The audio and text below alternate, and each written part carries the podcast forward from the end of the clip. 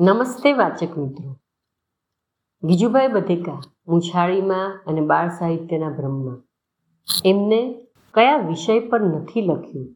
એવું જો વિચારીએ તો આપણને એક પણ મુદ્દો એવો મળી ન શકે બાળ શિક્ષણના સંદર્ભમાં. નાનકડી એવી વાત, રબર વિશેની વાત પણ એમણે સરસ રીતે ટાંકી છે. આજે બાલમૂર્તિના આ અંકમાં આપણે એને સાંભળીએ. રબર, લેખક ગીજુભાઈ વાચન સ્વર રચના દવે. આવી નાની બાબત પર પણ લખવાની જરૂર તો ખરી જ. બાલ મંદિરના પહેલા દિવસથી જ અમે તો રબ્બરને રજા આપી દીધી. એને કદી ઓરડામાં પેસવા ન દીધું. બાળકો ચિત્ર કઢે કે લખે અને તેમાં ભૂલો થાય તો તે રબ્બરથી છેંકીને સુધારવાની નહીં. કાં તો ભૂલો ન જ કરવી. અગર થઈ જાય તો કાગળ બદલવો, પણ રબ્બર ન વાપરવું. કોઈ બાળકે રબ્બર માગી પણ જોયું. પણ તેને અમે આપ્યું નહીં. તેને કહ્યું, કાગળ બગડે તો ભલે બગડે, બીજો લો પણ રબ્બર નહીં મળે. બાળક પોતે કાળજીવાળું બન્યું અને ધીરે ધીરે તેના કાગળો ઓછા બગડવા લાગ્યા. આખરે તેનું કામ છેંક્યા વગર જ પહેલેથી જ સુંદર થવા લાગ્યું. રબર એક જાતનું ખોટું રક્ષણ, ખોટો ટેકો છે. ભૂલ પડશે તો રબરથી સુધારી લઈશું. ચાલો ગમે તેમ ચિતરીએ કે લખીએ. આ વૃત્તિ જ્યાં સુધી રબર છે, ત્યાં સુધી રહેવાની છે.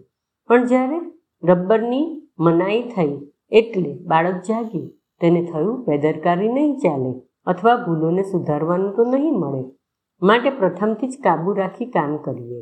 એમ છતાં કાબુ છટકી જાય ત્યાં બીજો કાગળ વાપરવાની સંપૂર્ણ છૂટ તો હતી જ.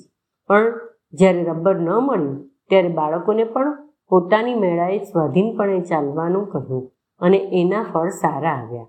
ભણતરમાં આપણે બાળકોને જરૂર પડે ત્યાં અલબત્ત મદદ આપીએ ખરા. પણ તેમની એવી મદદ ન આપીએ કે જેથી મદદના તેઓ દાસ બની જાય. રબરથી છેકભૂસ કરેલું ચિત્ર આખરે સારું થાય છે ખરું. પણ રબરની રાહત હોવાથી ચિત્રકાર કે લખનારો પોતાના અવલોકન અને કામ વિશે બેપરવા રહે છે.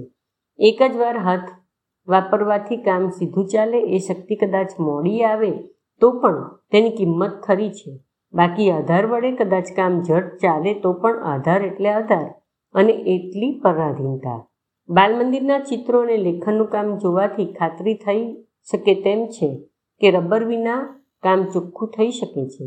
રબર વિના ટેવાયેલા બાળકોને રબર વિના કામ ચલાવવાની ટેવ પાડવાનું રહેતું નથી, પણ જેઓને રબરની બુરી ટેવ પડી હોય તેમને તે ટેવ છોડાવવી આવશ્યક છે અને તેવી ટેવ છોડતા તેમને વાર લાગશે.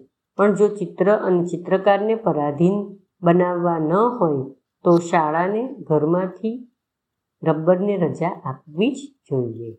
અસ્તુ.